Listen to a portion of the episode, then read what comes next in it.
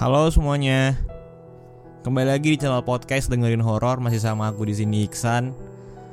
Kali ini kita bakalan bacain cerita horor dari salah satu akun Twitter yang menurut dia mengalami keganjilan di saat dia melakukan summit di Gunung Lawu.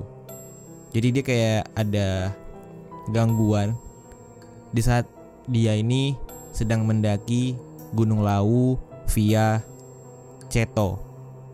Gue gak tahu gimana cara bacanya gimana, tapi kalau dieja jadi kayak gini, Cetho, Cetho. Katanya di teror wewe apa nih ya, wewe gombel kali ya. Dan mereka gagal summit gara-gara kayak gitu. Oke. Jadi di awal mula treat ini dia bilang, bentar dulu deh, sebelum kita mulai atau lanjut ke ceritanya, gue mau ngucapin terima kasih buat teman-teman yang sudah follow dan share podcast gue ke Instastory atau ke teman-temannya, karena ya berkat kalian lah channel podcast ini masih aktif sampai sekarang. Dan itu aja deh, langsung lanjut aja kita ke cerita. Oke, jadi kisah ini bukanlah kisah saya pribadi, tetapi kisah teman-teman saya yang suka mendaki. Cerita ini berawal dari WhatsApp story temannya, namanya Laras dan Hasna, yang katanya diganggu saat muncak. Akhirnya aku langsung minta klarifikasi ke Laras. Lumayan ada bahan chat, kata dia gitu. Sekalian modus ya. Ada bahan chat. Jadi dia klarifikasi langsung kan ke orangnya langsung, berawal dari WhatsApp story. Jadi dia penasaran gimana kelanjutannya. Sudah seminggu notifikasi dari WhatsApp grup yang terdiri dari Laras, Hasna, Husein, Reza, dan Yakmar ini ramai terus. Laras sebenarnya juga sudah tahu bahwa isinya rencana mereka untuk melakukan pendakian ke Gunung Lawu melalui Candi Cetho. Semua membicarakan tentang perlengkapan mendaki tentunya ya. Laras sebenarnya merasa dilema antara ikut dalam pendakian ini atau memilih di rumah aja. Dia memang pada dasarnya suka mendaki, namun untuk kali ini dia merasa begitu ragu untuk ikut rencana teman-temannya. Hingga suatu saat hari Kamis tanggal 29 Oktober tahun 2019. Hari ini adalah jadwal mereka untuk melakukan pendakian. Namun sampai saat ini Laras masih belum juga memberikan suara antara iya atau tidak. Semua teman-temannya menunggu jawabannya. Bentar. Ini kayaknya ada salah tulis ya sepertinya. 29 Oktober tahun 2020. Soalnya sebelumnya dia bilang antara ikut atau memilih di rumah saja, mengikuti hashtag yang viral yaitu di rumah aja selama pandemi ini. Berarti baru-baru ini 29 Oktober tahun 2020. Nah, ini tweetnya ditulis 2 hari yang lalu. Sekarang tanggal berapa sih? Tanggal 10 ya. Berarti tanggal 8 November dia nulis tweetnya. Dan hari Kamis tanggal 29 Oktober tahun 2020 adalah jadwal mereka untuk melakukan pendakian. Namun sampai saat ini juga Laras masih belum juga memberikan suara antara iya atau tidak. Semua teman-temannya menunggu jawabannya. Keputusan ada di tangannya antara lanjut pendakian atau bahkan batal. Waktu sudah menunjukkan pukul 9 waktu Indonesia Barat. Namun Laras masih belum memberi keputusan. Dari beberapa temannya bahkan ada yang mengusulkan agar dibatalkan. Melihat teman-temannya yang sudah menyiapkan segalanya dan bersemangat, Laras gak enak hati rasanya kalau harus batal. Laras mencoba memantapkan hati untuk ikut pendakian ini. Entah karena perasaan gak enak atau memang dia sudah benar-benar mantap dengan keputusan, akhirnya dia memutuskan untuk ikut dan melanjutkan rencana pendakian ini. Pukul 12.00, mereka berangkat dari Solo menuju base camp. Pendakian kali ini mereka pilih melalui jalur Candi Cetho. Mereka memulai trekking setelah asar. Setelah lama berjalan, tibalah mereka di pos 1. Mereka jalan di pos 1, terus setelah sampai di pos 1, mereka memilih istirahat sebentar sekalian sekedar mengisi perut untuk melanjutkan perjalanan selanjutnya. Kemudian di kala itu mereka menghabiskan beberapa bungkus mie instan sore itu buat mengganjal perut cenah. Mengganjal perut mereka saat itu. Kemudian mereka kenyang dengan mie dan penat sudah mulai tak terasa. Akhirnya karena sudah kenyang dan udah gak capek, mereka mulai melanjutkan perjalanan tadi. Awalnya mereka gak merasa keanehan apapun selama perjalanan menuju pos 1. Oh, belum sampai pos 1 ya rupanya.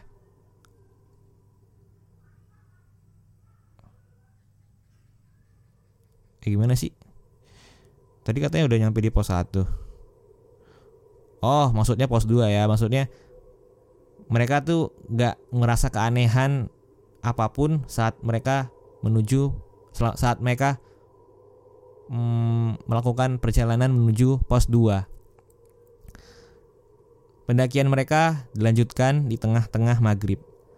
Pada saat perjalanan menuju pos 2 ini, mereka mulai merasakan sesuatu keganjilan terjadi. Awalnya entah bagaimana Hasna melihat sebuah daun yang bergerak-gerak sendiri, padahal tidak ada angin yang menggerakkannya. Melihat keganjilan tersebut, Hasna membicarakan kepada Laras apa yang dia lihat.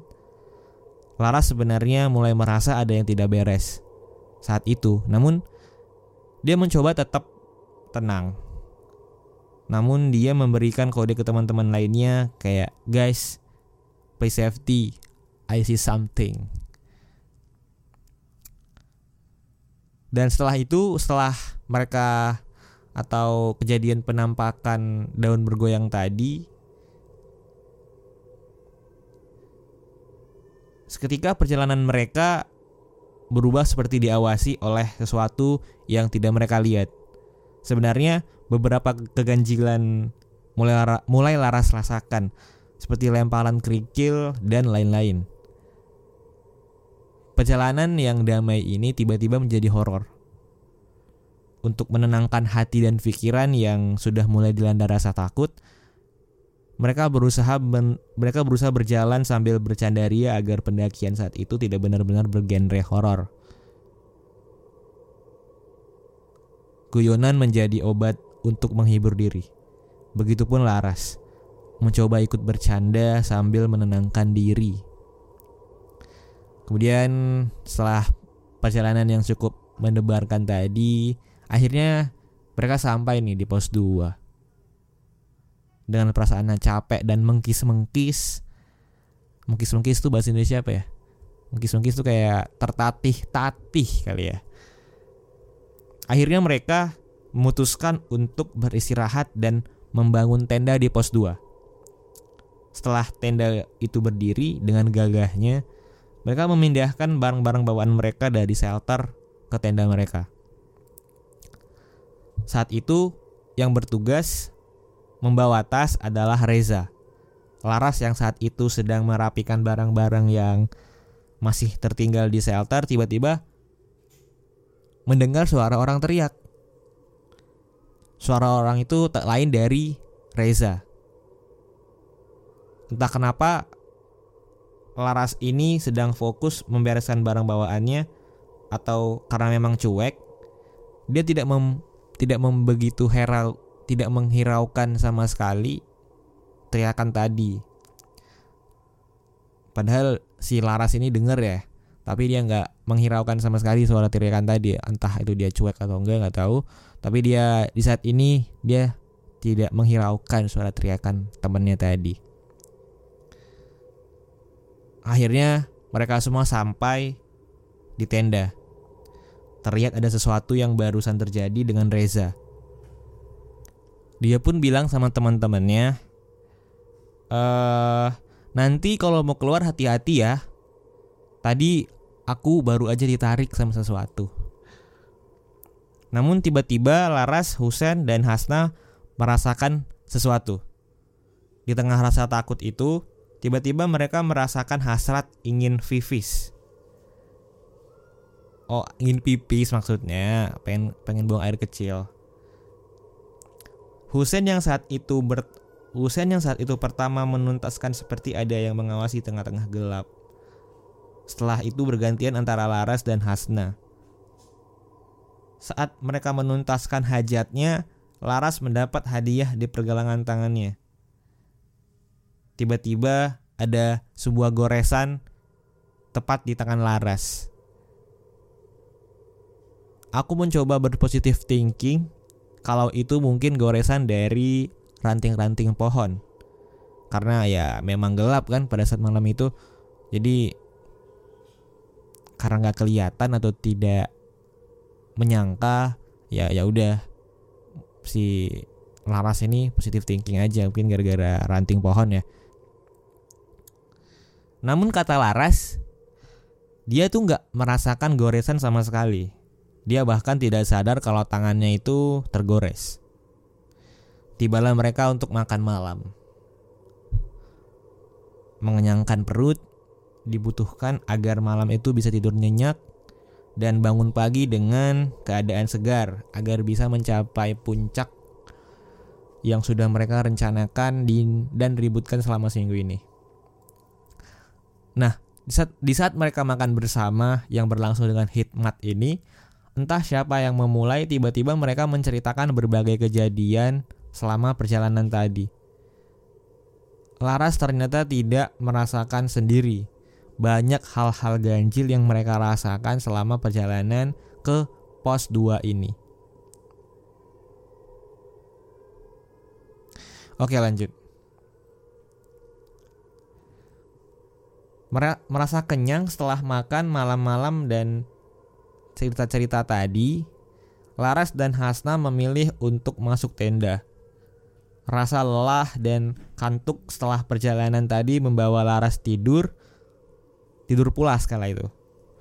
Namun, di tengah-tengah pulasnya Laras ternyata ada cerita lain dari teman-temannya. Saat Laras dan Hasna memilih di dalam tenda, ketiga cowok Husein, Reza, dan Yakmar masih asik ngopi dan menghangatkan badan di luar tenda. Entah tidak ada hujan, tidak ada angin, tiba-tiba berhembus kencangnya ke arah mereka bertiga. Oh, gak ada hujan, gak ada angin. Tapi ada angin tiba-tiba berhembus kencang ke arah mereka bertiga. Gimana sih? Pokoknya ada angin tiba-tiba datang lah gitu. Karena merasa tidak beres, mereka lari masuk ke dalam tenda. Di saat yang sama, Hasna juga merasa jaketnya seperti ada yang megang, yang membuat dia kaget dan terbangun, dan melihat tiga cowok itu masuk tenda seperti ketakutan. Saat itu juga Laras akhirnya terbangun dari tidur pulasnya melihat teman-temannya ketakutan masuk ke dalam tenda. Ternyata dari mereka semua hanya Reza yang bisa melihat. Menurutnya di saat kejadian angin yang datang tiba-tiba itu ada wewe gombel yang datang terus pergi. Mereka pun melanjutkan untuk tidur kembali. Namun gangguan ternyata tidak berhenti begitu saja pada malam itu. Kala itu Husein memilih tidur di bagian samping menghadap keluar. Dia mencoba mengistirahatkan badan yang sudah lelah dari perjalanan dan gangguan tadi. Sayangnya, saat memilih tidur bagian samping, tenda bukan pilihan yang tepat buat dirinya. Oh, jadi dia milih tidur di samping tenda dan ternyata tidak tepat, men. Menurut dia kayak gitu. Di tengah-tengah dia memejamkan mata seperti ada sesuatu yang memaksanya untuk membuka matanya. Dan ternyata saat dia membuka matanya, nampak bayangan yang bolak-balik di luar tenda. Antara kaget dan takut menjadi satu, Husein langsung berteriak dan pindah ke tengah. Melihat Husein yang tiba-tiba seperti itu, teman-temannya pun begitu. Teman-temannya bangun. Ada sesuatu yang perlu dibahas saat itu. Mereka semua duduk berdiskusi, mengerjakan karya ilmiah. Ya enggak dong. Mengenai hal-hal yang menimpa mereka. Semua merasa tidak tenang saat tidur. Hanya Laras yang tadi sempat lelap. Kemudian tak berasa waktu menunjukkan jam 3 pagi. Mereka masih menyimpan setitik harapan untuk summit besok. Oleh karena itu, mereka mencoba untuk tidur kembali. Dengan harapan tidur ini, mereka bisa tidur terlelap dan nyaman tanpa ada gangguan sama sekali. Kemudian, dari 5 anak yang ikut mendaki tadi, hanya Laras yang kala itu belum mendapatkan gangguan seperti teman-temannya secara langsung. Dia pun juga berusaha melanjutkan tidurnya kembali. Lalu, apakah Wewe itu tidak tertarik untuk menggoda Laras? Jawabannya tentu tidak. Saat itu, Laras tidur di samping pinggir tenda menghadap keluar juga. Saat itu, dia berniat kembali melanjutkan tidur pulasnya. Namun, kali ini tidurnya gak sepulas apa yang dia harapkan. Kejadian yang tadi menimpa Husein ternyata juga menimpa Laras. Bayangan yang tadi bolak-balik di luar tenda yang dilihat Husein tadi kini berganti ke samping tenda Laras tidur.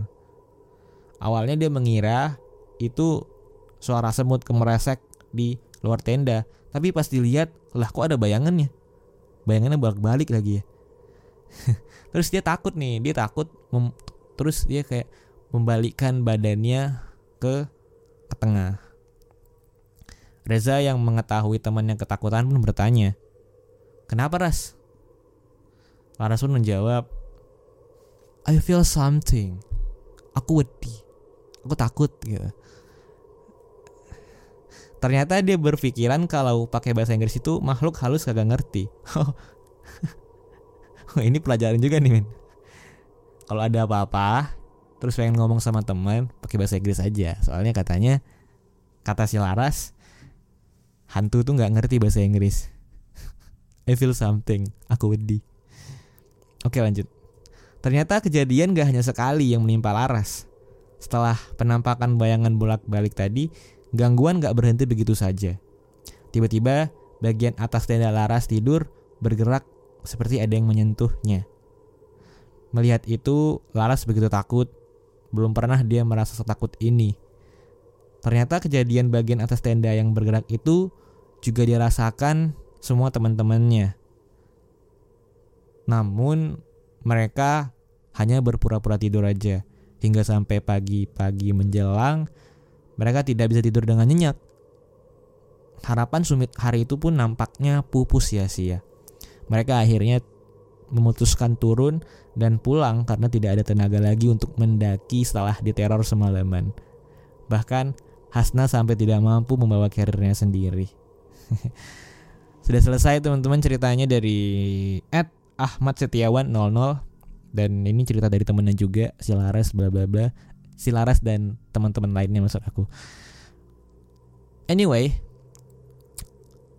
buat teman-teman yang mau menceritakan hal-hal seperti tadi yang menurut teman-teman baik, menurut teman-teman menarik buat dibahas sama aku di sini, boleh banget share ke aku lewat Instagram Baca Horor di DM aja. Atau di email aja sih, di dengerinhoror@gmail.com. Tapi lebih gampangnya lewat DM sih dan Instagram. DM Instagram Baca Horor ya, R-nya double. Oke, kayaknya itu aja sih dari episode malam ini. Terima kasih sudah mendengarkan sampai habis. Terima kasih sudah follow. Terima kasih sudah share ke teman-temannya. Terima kasih sudah kasih rating dan starnya di Apple Podcast. Aku Iksan, sampai jumpa lagi di episode berikutnya. Bye-bye.